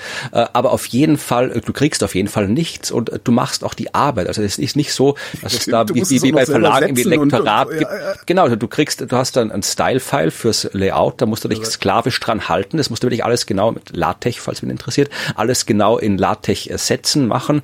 Ähm, du musst die, die Abbildung, also wenn du dann den Style-File, wenn du da irgendwie was falsch hast, dann wird es gleich überhaupt nicht angenommen. Also das musst du alles machen. Die machen da, also es gibt dann oft noch manchmal so, so ein Lektorat, also da wird geschaut, ob da halt irgendwie noch ein Rechtschreibfehler drin ist oder sonst irgendwas. Aber tatsächlich, die ganze Arbeit machst du für das, die dann veröffentlicht wird. Äh, die, das, die Begutachtung machen andere Forscherinnen und Forscher unbezahlt. Das heißt, die sind auch nicht vom Verlag angestellt. Ja? Also mhm. auch dieses Peer Review, den machen andere da unentgeltlich. Und, äh, das ist, ist es wirklich total. Also eigentlich passiert alles sowieso und die Verlage setzen sich ja. dazwischen und greifen einfach unfassbar viel Kohle ab, die ihnen nicht Maschine, ja. Ja, ja. Und tatsächlich, also die Forschung wird zuerst mal wird die Forschung im Allgemeinen von der Öffentlichkeit bezahlt. Richtig. Also in so gut wie allen Fällen sind die Forscherinnen und Forscher an den Unis halt vom Staat bezahlt, das heißt von uns allen. Das heißt, die Forschung ist schon bezahlt. So, dann wird geforscht und eigentlich sollte dann auch die Veröffentlichung inkludiert sein. Ja, also dann ja. Forschung wird veröffentlicht. Da, aber das, das BMBF da, glaube ich, auch jetzt äh, ziemlich dahinter ist, äh, zu sagen, so ja. öffentliche Forschung muss für Lauf veröffentlicht werden und so. Ja, es, es ändert sich auch ein bisschen was dabei. Aber wie gesagt, also, zu meiner Zeit und heute immer noch oft so ist es so, du forscht, die Öffentlichkeit zahlt für die Forschung, dann äh, muss ich zahlen, um publizieren zu können, wenn ich mir eins von den Journals aussuche. Und das sind natürlich dann gerade die Journals mit dem hohen Impact Factor, mit dieser sinnlosen Maßzahl, in denen man veröffentlichen will oder muss, damit man auch weiter forschen kann. Das heißt, dann zahlt die Öffentlichkeit ein zweites Mal, weil ich zahle es auch nicht privat, das geht auch aus dem Unibudget raus. Und dann, wenn man es lesen will, das Ganze, ja, dann gibt der Verlag die Zeitschrift ja auch nicht gratis her. Da muss ich sie abonnieren und ich kann auch nicht nur die eine Zeitschrift abonnieren, sondern die Unibibliotheken, die kriegen dann irgendwelche Bundles von 200 Zeitschriften aufgeschwatzt, ja, ja. die sie gar nicht brauchen können. Und dann zahlt man dreimal für die Forschung und der Verlag macht eigentlich keine Arbeit, als das zu verkaufen. Darum finde ich Sci-Hub auch halt auch so geil. Ne? Also ja, ja, ganz viel hätte ich machen können ohne solche solche Dienste. Ja, ja, ja, ja. Ja, also es ist halt komplett absurd. Aber bei der Open Access ist ja auch gut. Ich meine, da, da wird auch gezahlt, weil irgendwo, irgendwo muss gezahlt werden, aber da zahlt man halt vorab mehr. Also Open Access bei den meisten Modellen zahlt man halt immer. Also dann zahle ich vorab halt an den Verlag, aber dafür muss du dann als Leser nichts mehr zahlen dafür. Mhm. Und wäre ja auch halt okay. Halt, aber, aber wohl, nee, ja, gibt's ja, das sind ja die Predators, die, die Predators machen das, ne? Nee, das sind andere, ja. Das sind andere Journals, da zahlst du halt einfach, da, da ist es halt, da, nee, aber es, es ist komplett kaputt, also das ist auch. Weil es gibt auch das, andere. Also das kannst du halt auch niemandem, niemandem, der nicht in diesem Betrieb irgendwie drin ist. Also und, und sei es nur so am Rande wie ich, dass ich eben für eine große Forschungsorganisation Podcasts mache seit vielen Jahren. Äh, du musst mindestens so weit drin sein wie ich, um überhaupt noch zu verstehen, was, was da passiert. Also wenn du das jemandem erzählst, der überhaupt nichts mit dem Wissenschaftsbetrieb zu tun hat, der guckt dich an, als hättest du sie nicht mehr alle. Also es genau. ist noch krasser, äh, diese Verlage, das, die sind noch krasser als Buchmacher. Buchmacher sind schon schlimm. ja.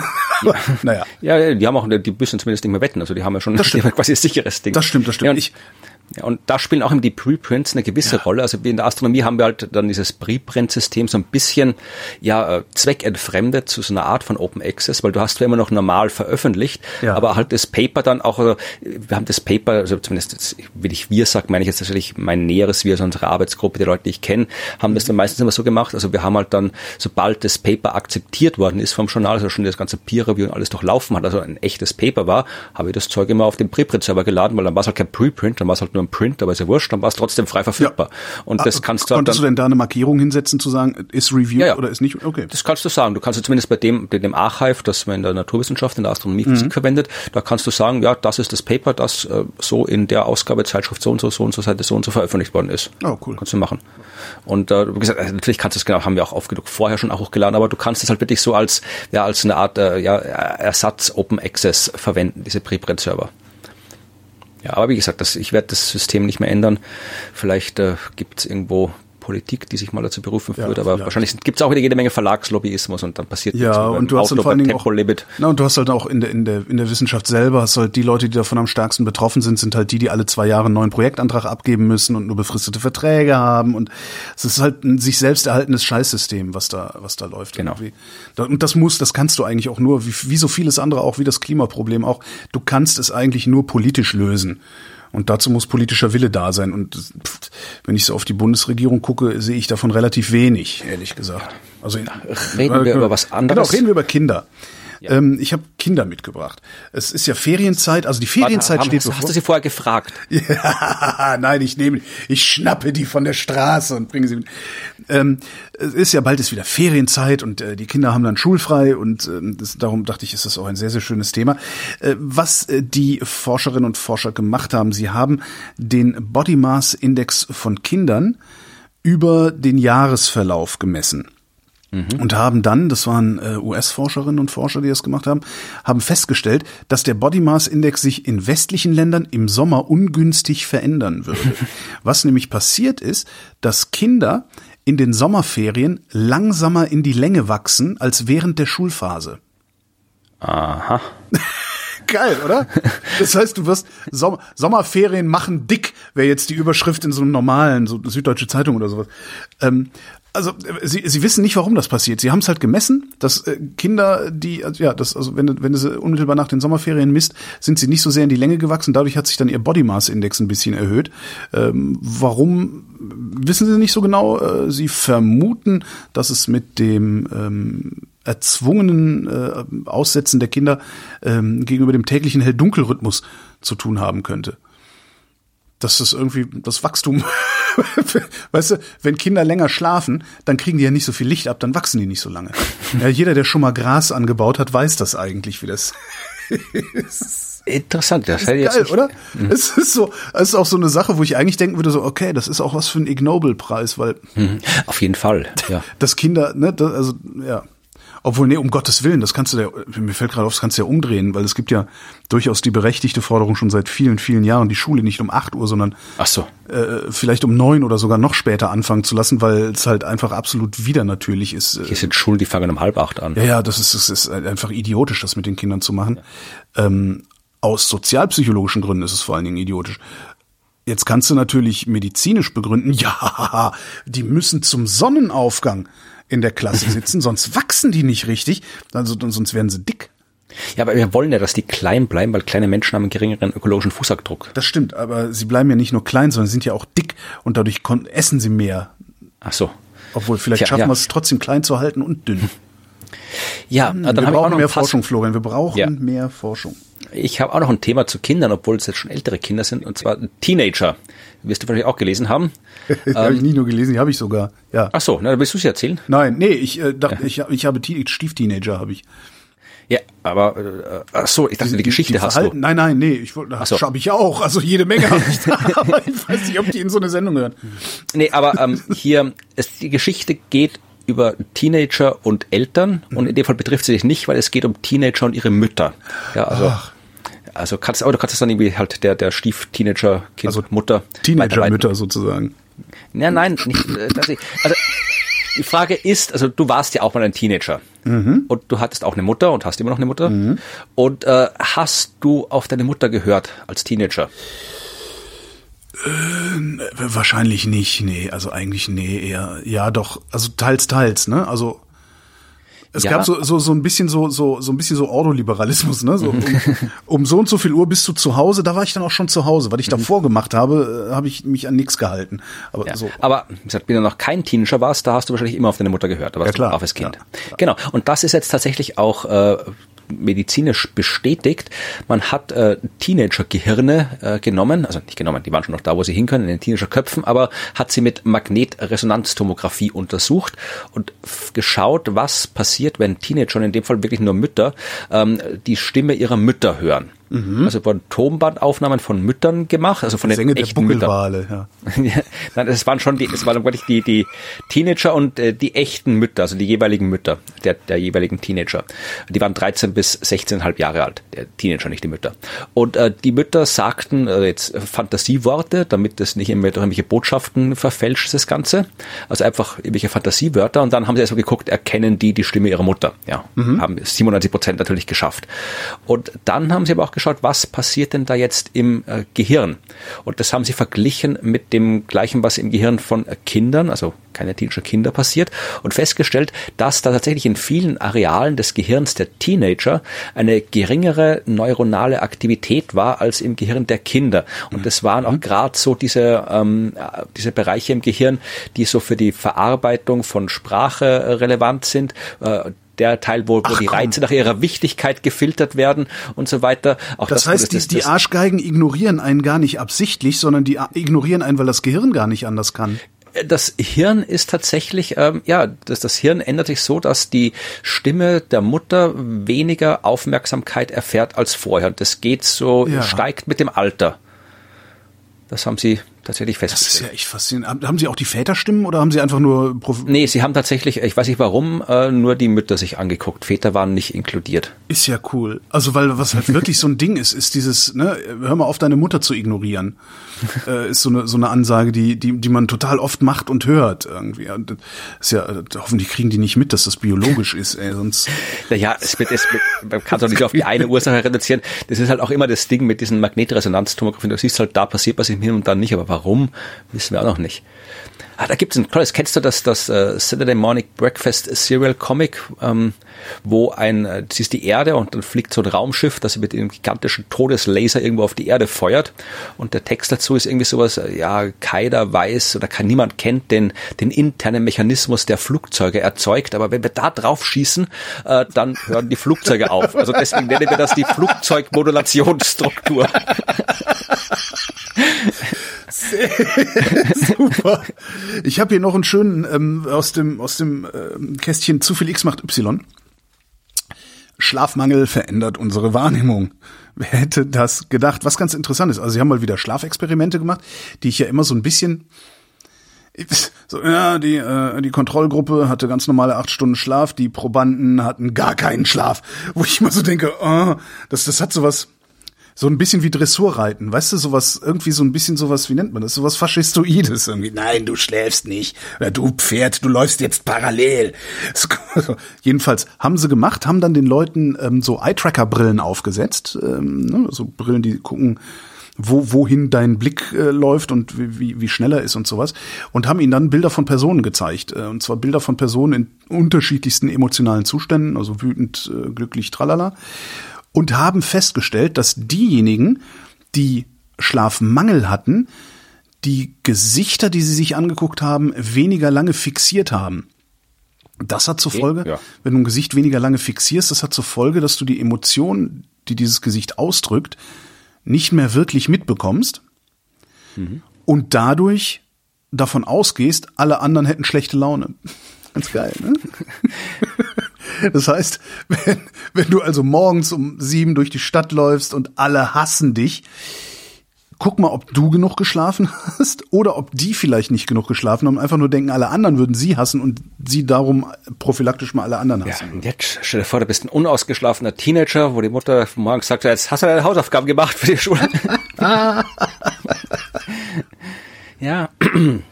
So, ich habe auch noch, ich habe noch, ähm, machen wir doch gleich am besten hier die Klimageschichte, damit wir dieses, diese unerfreuliche, damit wir die durchhaben, die unerfreuliche Meldung. Ähm, es gab eine Meldung, die vermutlich auch alle mitbekommen haben, weil sie zu Recht äh, überall in den Schlagzeilen war. Die Weltmeteorologieorganisation oder Weltwetterorganisation hat äh, eine neue Studie gemacht und hat evaluiert tatsächlich auch äh, Wahrscheinlichkeiten wie wahrscheinlich es ist, dass wir bestimmte Temperaturwerte überschreiten in Zukunft. Mhm. Und äh, momentan wissen wir, dass das, das aktuell heißeste Jahr, das wir gemessen haben, war 2016.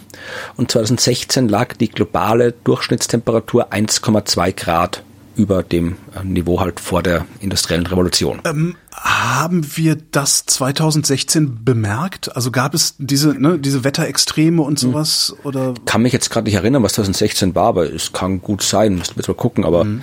was war denn 2016? War sicherlich. Weil ich erinnere mich jetzt nicht irgendwie an, an übermäßig wüsste ich jetzt, dass ich, ja, aber es waren Naturkatastrophen. Gucken wir mal, was hier war. Erdbeben, Erdbeben. Schwere Unwetter im Südwesten Deutschlands. Hm. Überschwemmungen in Niederbayern. Hurricane Matthew, über 1000 Menschen. Also er wird schon, ich habe jetzt nur, wenn man das ist halt die Frage, wie weit es daran hängt. Also muss man in Ruhe gucken. Ja, natürlich, ja. aber nee, aber ich glaube, es geht jetzt quasi, das ist ja nicht unbedingt so, so, so ein exakter Ursache-Wirkungszyklus. Das setzt sich alles fort und ja. ist alles der Aber auf jeden Fall war 2016 das Jahr, das bis jetzt am heißesten gemessen wurde. Und da lag im Jahr 2016 lag die Temperatur 1,2 Grad über dem vorindustriellen Niveau. Und ähm, damals hat man berechnet, dass, äh, nein, nicht damals, heute hat man berechnet, ja, also die Wahrscheinlichkeit, dass wir diesen Rekord bis 2026 brechen, ja, also zehn Jahre nachher, mhm. die liegt bei 93 Prozent. Also, also wir haben an Sicherheit grenzender Wahrscheinlichkeit. Genau. Aber was sie auch ausgerechnet haben, ist halt jetzt nicht nur, dass wir halt diesen Rekord, halt diese Marke überschreiten in, bis 2026, sondern sie haben geschaut, was ist jetzt mit diesen eineinhalb Grad vom Pariser Klimaabkommen. Mhm. Ja, und jetzt haben sie ausgerechnet, dass die Wahrscheinlichkeit, dass wir bis 2026 beziehungsweise im Zeitraum von 2022, also von jetzt bis 2026, mindestens ein Jahr eineinhalb Grad über dem vorindustriellen Niveau liegt, dass die Wahrscheinlichkeit dafür 50 Prozent beträgt. Mhm. Das heißt nicht, dass wir jetzt zwingend, äh, wenn jetzt nächstes Jahr, übernächstes Jahr die globale Temperatur dann eineinhalb Grad liegt, dass sie danach nicht wieder runtergeht ein bisschen. Ja, das heißt das nicht, dass wir dann quasi einfach jetzt, so jetzt ist es vorbei, aber die Wahrscheinlichkeit, dass wir diese eineinhalb Grad in den nächsten vier, fünf Jahren überschreiten, die liegt bei 50 Prozent. Ja. Ja, toll. also, ja, haben wir gut hingekriegt. Ja, mal gucken, es sind halt Wahrscheinlichkeiten, wir werden sehen, aber. Ja, klar, aber es, es ist, ist, halt trotzdem so, man, man ist so. Und es ich, macht, es, ich, ich sag's ja, ich hab, ich sag ja auch seit vielen Jahren schon, es, warum, warum, ne, warum wählen wir uns immer wieder Parteien? Warum wählen wir uns immer wieder Politiker, die dieses Ding nicht in Griff, nicht, nicht mal in Angriff nehmen so richtig? Das ich macht mich glaub, irre. Hm, ich glaub, ja, ich kann weniger heizen, ich kann weniger Auto fahren, ich kann weniger fliegen, aber am Ende macht's das nicht. Ich glaube, das Problem ist, dass die Klimakrise halt eine Katastrophe ist, die ganz schwer zu verinnerlichen ist. Das ist ein Hyperobjekt. Also ja, Klimakrise. Es, also das ist wirklich, also du kannst das halt, ich, ich habe mittlerweile durch die ganze Beschäftigung mit diesem Thema Klimawandel, Klimakrise, die halt immer intensiver geworden ist und wo die dann damit geendet hat, dass ich diesen ganzen 10.000 Seiten Sachstandsbericht lese. Also ja. durch diese immer intensivere Beschäftigung in den letzten Jahren habe ich halt mittlerweile, ja, also mittlerweile habe ich dieses Gefühl, ich weiß, dass was da ist und ich weiß, dass es schlimm ist und es ist wirklich jetzt so, so, so ein, ja, ich habe das verinnerlicht. Also Ja. ich, ich spüre es am eigenen Leib, ich spüre es in mir, dass das katastrophal ist, was da passiert. Aber wenn ich weiß genau, vor, vor zehn Jahren habe ich halt auch, da habe ich auch gewusst, die Klimakrise ist schlimm. Ich habe auch drüber geschrieben. Ich habe drüber erzählt, die Klimakrise ist schlimm. Aber wenn ich mich zurückerinnere, ich habe es nicht gespürt. Ja. Und ich glaube, da muss man wirklich sehr intensive, äh, entweder eine sehr intensive Beschäftigung mit dem Thema haben oder man muss irgendwie Aha, ja, Jetzt klingelt die Klingel. Oder man muss einfach äh, schauen, ja, wir müssen schauen, aber oder es muss einem was passieren. Du musst halt wirklich bei dieser so einem Hochwasser deine Familie, dein Haus oder sonst was verlieren. Dann, dann hast du es auf eine sehr äh, dramatische Art verinnerlicht, dass ich da glaube, was passiert ist. Ich glaube, dass selbst dann willst du nicht mal an die Tür gehen. Nee, ach, da hat vermutlich einer irgendwas vor die Tür gestellt. Ich vermute trotzdem, dass selbst dann, selbst wenn, wenn dein Haus weggespült wurde, dass du selbst dann immer noch nicht wirklich in die, in die Lage versetzt wirst, dieses Ding zu verinnerlichen. Also es kann sein, dass dir das dabei hilft, aber ähm, wenn du, wenn ich, wenn ich so, so ein bisschen vergleiche, so, so, so deinen Alltag und mit meinem Alltag, ne? Du bist noch nie in deinem Leben Auto gefahren. Äh, doch schon. Ja, okay, aber zumindest seit wir uns kennen nicht. Ja. so, äh, du, du bist in der Zeit, in der wir uns kennen, nie Auto gefahren. Ich bin in der Zeit, die wir uns kennen, immer Auto gefahren, mit Ausnahme von ein paar Jahren. Ähm, das Auto war, bis ich ungefähr 45 Jahre alt war, mein erstes zu bevorzugendes Verkehrsmittel. Also ich habe immer zuerst geguckt, fahre ich mit dem Auto. Das hat sich dann erst geändert. Ähm, und es fällt mir schwer, mich von der Vorstellung, mich überhaupt nicht mehr mit Verbrennungsmotoren fortzubewegen, zu verabschieden. Das fällt mir schwer. Also es fällt mir zunehmend leichter natürlich, weil ich brauche kein Auto mehr. Ich fahre auch praktisch kein Auto, außer in den Urlaub. Ähm, so, aber ich glaube, es hängt auch sehr viel davon ab, ja, wie deine Comfort Zone aussieht. Und in deiner Comfort Zone war schon CO2-Emissionen, also viel CO2 zu emittieren, war in deiner Comfortzone schon gar nicht mehr so tief drin, wie es in meiner Comfortzone drin ist. Ja, aber ich bin tatsächlich noch bis vor ein paar Jahren bin ich noch, habe ich wirklich noch so absolut sinnlose Kurzstreckenflüge gemacht. Also ich kann mich erinnern, ich bin, ich bin noch vor fünf Jahren, da- war ich habe hier einen Vortrag gehabt, da einen Vortrag, da war der Termin knapp und ich wollte aber noch bei diesem äh, Marathon in Hamburg mitlaufen. Ja, dann bin ich halt mal eben von äh, Wien nach Hamburg mit dem Flieger geflogen, dass ich da den Marathon laufen kann und dann wieder zurück mit dem Zug gefahren. Also äh, komplett sinnlos. Also, sowas habe ich gemacht und das äh, habe ich mir auch, ich habe auch schon, mir war durchaus bewusst, Fliegen ist ein Problem, aber dass ich das so verinnerlicht hatte, dass man das nicht macht, dass das eigentlich nicht gut ist und dass es sinnlos ist, sowas zu machen, ja, dass man das anders machen kann, dass es besser ist, das anders zu machen. Also sowas würde ich heute nicht mehr machen. Hast nicht, du- dass ich nicht fliegen würde. Ich bin auch dieses Jahr, letztes Jahr mit, äh, von Wien nach Hamburg geflogen, aber das war der 90. Geburtstag von meinem Großvater und es, es ging in dem Zeitrahmen nicht anders, das zu machen. Also Es gibt ja auch immer mal fliegen kann, gute ja. Gründe, so, so Ja. ist das ja nicht. Aber es gab halt auch für, das war ja bei mir genauso. Ich bin ja auch zehn Jahre lang, äh, wenn ich nach Köln, nach Köln zu meinen Eltern bin, bin ich geflogen. Ähm, von Berlin aus, was auch nicht unbedingt nötig ist. Also du sparst halt die Hälfte der Zeit tatsächlich, weil das mit dem Zug recht lange dauert. Aber ja, hast du, was ich aber äh, wirklich immer schon gemacht habe, also seit es das gibt eigentlich, ich habe immer schon äh, hier so Atmosphäre-Klimakompensation gemacht, CO2-Kompensation. Ach so. Hast du das gemacht, wenn, als du noch geflogen bist? Weil ich mache das heutzutage sogar für alles, ne? Also alles, womit ich CO2 emitiere, äh, kompensiere ich irgendwo weg. Wie gesagt, mittlerweile fliege ich jetzt kaum noch, dass ich das machen könnte, aber ja, ich habe das schon ein paar Mal gemacht. Ich bin mir noch tatsächlich äh, noch immer noch nicht hundertprozentig sicher, äh, ob das äh, was bringt oder nicht. Also ich bin mir habe mir noch nicht so wirklich durchgeschaut Mhm. und äh, recherchiert, was da jetzt sinnvoll ist und was nicht. Ich glaube, Atmosphäre macht noch halbwegs was Sinnvolles, aber es gibt auch ganz viel Quatsch bei Ja, dem. diese ganzen Wiederaufforstungssachen, da muss man sehr vorsichtig sein, weil du halt nicht wissen kannst, ob die diese Bäume nicht in zehn Jahren fällen und verfeuern. Das ist ja, da wird auch ganz oft doppelt gerechnet. Ja, genau. Und, äh, also das Also es gibt so ein paar, es gibt so ein paar Projekte, da kann man das ganz gut machen. Das ist natürlich ist es nicht der Weisheit letzter Schluss, ne, weil das CO2 entsteht sowieso und du kaufst halt jemand anderem, der nicht so viel CO2 äh, emittiert, weil er vielleicht gerade am Verhungern ist, dem kaufst du das CO2 ab und das das äh, hat auch was zynisches. Aber Nee, aber ich ich denke mir halt, solange so, wenn ich schon Scheiße baue, dann soll mich die Scheiße auch was kosten. Ne? Ja, aber ich glaube, da ist wirklich, da ist wirklich, das sind, das sind Wissenschaftlerinnen, Wissenschaftler, Sch Journalismus, Medien, alle müssen da irgendwie sich ein bisschen mehr anstrengen, das, das zu vermitteln. Ich habe letztens erst vor drei Tagen war ich in Vorarlberg und habe da einen Vortrag gehalten und da wieder eins der Experimente, ich weiß das gar nicht Experimente nennen, das ist kein Experiment, mhm. das ist eigentlich nur eine Demonstration.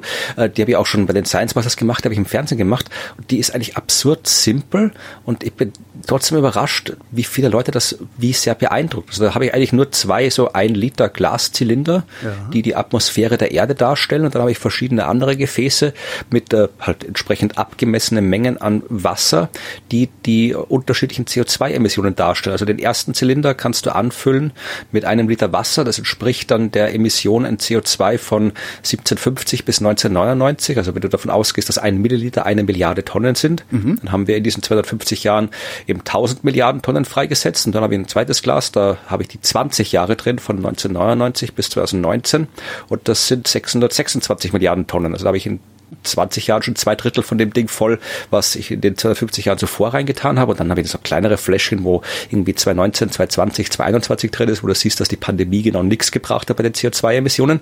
Ja, und dann sind wir bei 2021 und da passen noch ungefähr 300 Milliliter rein in diesen zweiten Zylinder. Und das ist genau das CO2-Budget, was noch äh, rein könnte äh, um dieses äh, eineinhalb Grad äh, Schwelle nicht zu überschreiten. Mhm. Und dann, wenn du dann siehst, was da quasi schon schon alles drin ist und wie viel noch, wie wenig da noch reinpasst, anscheinend irgendwie das, das jedes Mal, wenn ich das irgendwo mache, sagen mir die Leute nachher, dass sie das noch nie so gesehen haben. Mhm. Also dass das, das ist wirklich ein, ich habe mich wirklich fast schon geschämt, wie simpel das ist. Ich wollte gar nicht auf die Bühne mit dem, was wirklich so ein so ein simples Ding ist, einfach nur ja, Wasser so, hin und her lernen. Ja, aber so musst du es runterbrechen, damit es auch der Letzte versteht. Das, ja. Ja, aber solche Sachen muss es, die muss es andauernd geben und viel mehr geben, weil irgendwie, ich weiß nicht, wie ich diesen Prozess, den ich durchlaufen habe, wie sich der irgendwie beschleunigen oder äh, naja, die, raufskalieren lässt. Was ich mich halt immer frage, ist, also wenn es die Politik nicht macht, muss es jeder Einzelne machen. Ähm, wie bringst du mich dazu, nicht mehr mit dem Auto in Urlaub zu fahren? Also ich habe einen Campingbus, Jetzt kann ich mir das alles schön reden. Schlechte die Reifen auf. Jetzt kann ich mir das alles schön reden, ähm, was vielleicht sogar berechtigt ist, weiß ich gar nicht, müsste man tatsächlich mal durchrechnen. Äh, auf dem Campingplatz äh, benutze ich natürlich Infrastrukturen oder im Campingurlaub benutze ich Infrastrukturen, die wesentlich einen wesentlich kleineren CO2-Fußabdruck haben als beispielsweise eine Ferienwohnung oder ein Hotel das hätte. Ja. So dass sich also wenn ich sage, ich reise ja sowieso an an meinen Urlaubsort, das heißt, ich erzeuge bei der auf der Reise so oder so äh, auf irgendeine Art und Weise CO2, ich in der Summe vielleicht plus minus null rauskomme oder sowas. So kann ich mir das noch schön reden. Aber dann muss das Auto auch hier stehen bleiben und darf nicht dazu benutzt werden, Brötchen zu holen. Ne? Ja. Was es nicht wird, weil in der Stadt, also in Berlin Auto zu fahren, also ohne Not in Berlin Auto zu fahren, ist die größte Eselei, die man überhaupt. ich, ja, wir müssen mehr demonstrieren und genau, wir müssen und so mehr Sachen demonstrieren. Machen. Und äh, weil wir jetzt alle gelangweilt, äh, hin, hinreichend gelangweilt haben, die bis hierhin zugehört haben, mache ich jetzt äh, ein Thema auf. Also es gibt so, man, man, man weiß äh, so aus der aus der Publikumsforschung auch, dass es so Themen gibt, bei denen die Leute sofort wieder aufmerksam werden. Also kannst du langweilig erzählen, wie du willst. Das eine ist ein Gewinnspiel zu veranstalten. Ähm, also sobald du sagst, so und jetzt gibt's hier bei uns was zu gewinnen, sind alle aufmerksam. Das funktioniert. Oder aber Sex. So. Achso, es gibt nichts zu gewinnen, schau. Nee, es gibt nichts zu gewinnen. außer Erkenntnis. Stellt sich raus. Ich, ich weiß noch nicht mal so genau, warum sie es gemessen haben. Ähm, also es gibt äh, an der Universität in Porto gibt es das Research Laboratory on Human Sexuality. Äh, die haben sich die Raumluft angeguckt, mhm. die entsteht, während Menschen verschiedenartige Filme sehen. Mhm. Okay. Haben den also Actionfilme gezeigt, haben den Tierfilme gezeigt und so weiter und haben dann die Atemluft gemessen, die, die in diesem Raum äh, in diesem Raum dann entsteht. Das ist übrigens ein Max-Planck-Institut für Chemie, die das Ganze irgendwie initiiert haben. So. Erotikfilme gezeigt. Ein Erotikfilm hat dazu geführt, dass, äh, wer ist es? Da ist es, dass sich weniger Isopren und weniger CO2 in der Luft als sonst befunden hat.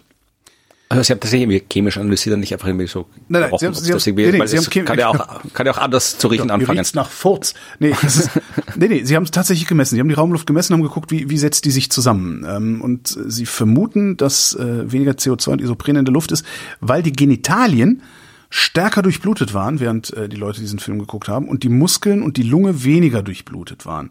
Woher wissen Sie, dass die Genitalien stärker durchblutet waren? Sie haben Sensoren im Genitalbereich gehabt. Im Artikel steht in Klammern dahinter, die Einverständnisse dafür wurden im Vorfeld eingeholt. Das heißt, wenn ich im Porno schaue, fange meine Genitalien an zu müffeln? Äh, nee, die werden halt stärker durchblutet. Also so. so, so rum, die werden halt stärker durchblutet. Interessanterweise äh, vor allen Dingen bei Männern. Ja, also wenn Männer einen Pornofilm sehen, ähm, dann ist der Effekt wesentlich stärker, als wenn Frauen einen Pornofilm sehen. Bei Frauen tritt dieser Effekt aber zum Beispiel auch dann auf, wenn bei einem Fußballspiel die Fans jubeln. Don't ask me. Also ich habe keine Ahnung, was es ist. Also, aber sehr, sehr schön. Und, und das, das, das Schöne daran ist, diese Forschung ist gut für sich selbst sozusagen, denn bisher musstest du mit Genitalsensoren oder überhaupt Sensoren an den Menschen äh, gucken, was passiert, was wird durchblutet. Und jetzt haben sie immerhin so ein paar Parameter, die sie einsetzen können, zu sagen, okay, wenn wir weniger, äh, äh, wie heißt es hier, was gibt's hier noch? Äh, so, Abgabe Phenol, Cresol, Indol, äh, Genau, wenn, wenn du also weniger Iso, Isopren und CO2 in der Luft misst, kannst du davon ausgehen, dass deine Genitalien stärker durchblutet sind. Das heißt, du misst die Raumluft und sagst, ah, okay, hier bei den Probanden war, äh, waren die Genitalien stärker durchblutet. Also ich, ich sehe schon wieder hier dystopisches Potenzial für irgendwie so äh, Kinderfilter am Fernsehen. Mir dann irgendwie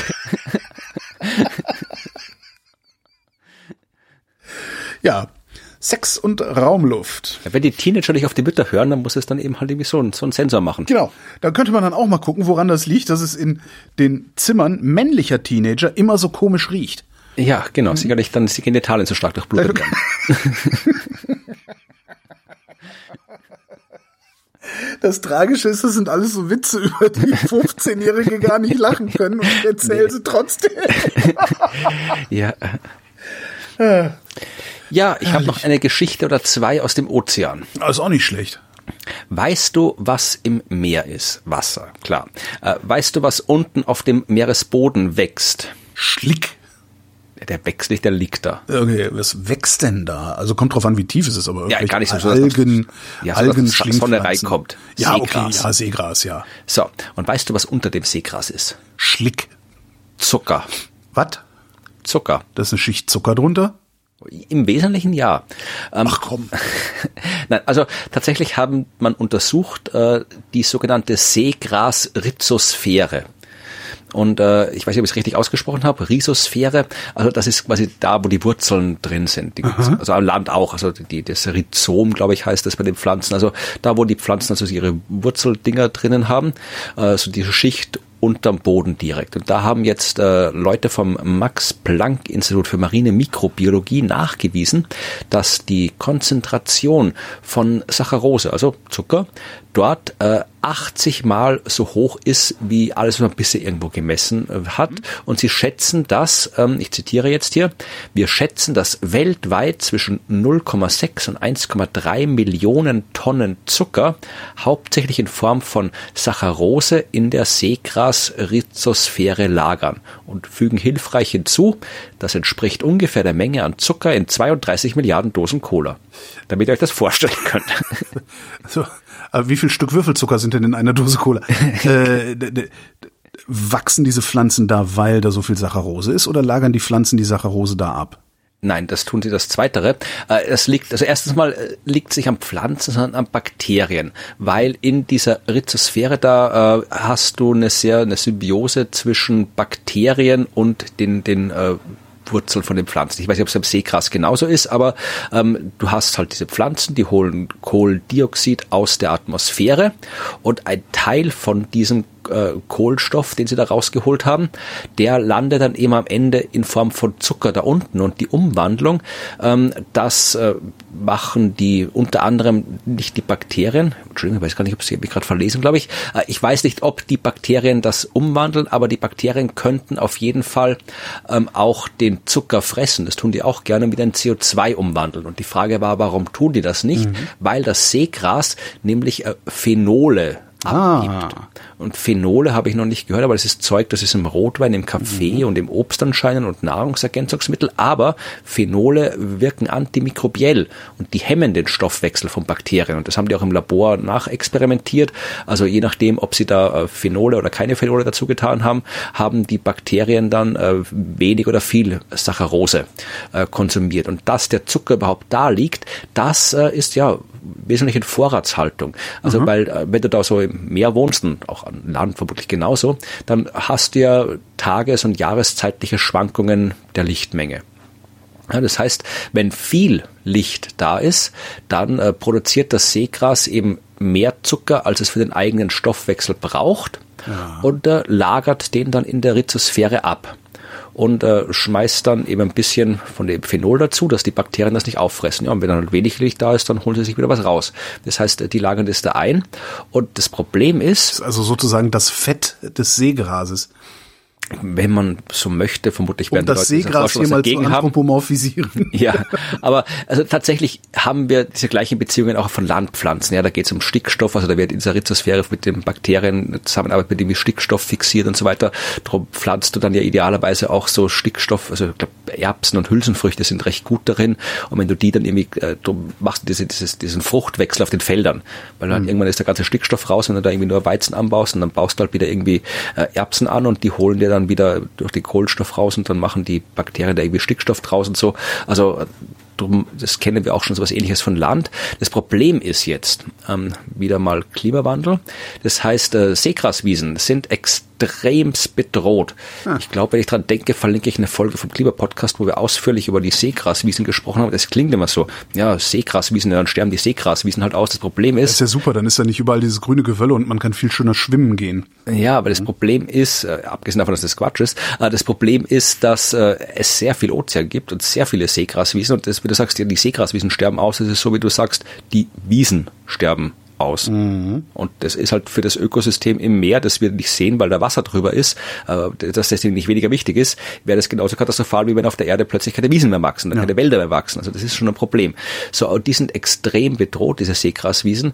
Naja, und wenn die jetzt äh, absterben, dann äh, wird auch äh, der ganze Zucker in äh, Kohlendioxid umgewandelt von den Bakterien und das entspricht äh, der Menge von Kohlendioxid, die 330.000 Autos in einem Jahr ausstoßen, Ui. was da rumliegt. Ja. Also jetzt im großen und ganzen globalen Ding nicht viel, aber ja. Es ist, es Kleine Fische stinken auch, ne? Genau. Ja, also das Zucker ist im Meer, deswegen schmeckt es immer noch salzig, aber wir sollten trotzdem schauen, dass der Zucker drin bleibt. In Cambridge in den USA haben äh, Forscherinnen und Forscher äh, Elektrokleidung gebastelt. Ähm, was sie gemacht haben ist, also sie haben die Disco. Genau, äh, nee, andersrum. Sie haben piezoelektrische äh, einen, einen piezoelektrischen Faden ähm, entwickelt. Aus diesem piezoelektrischen Faden haben sie ein Stück Stoff gewoben und dieses Stück Stoff, also piezoelektrisch heißt, wenn du Druck drauf ausübst, also man kennt das von diesen Feuerzeugen, das ist Piezoelektrik.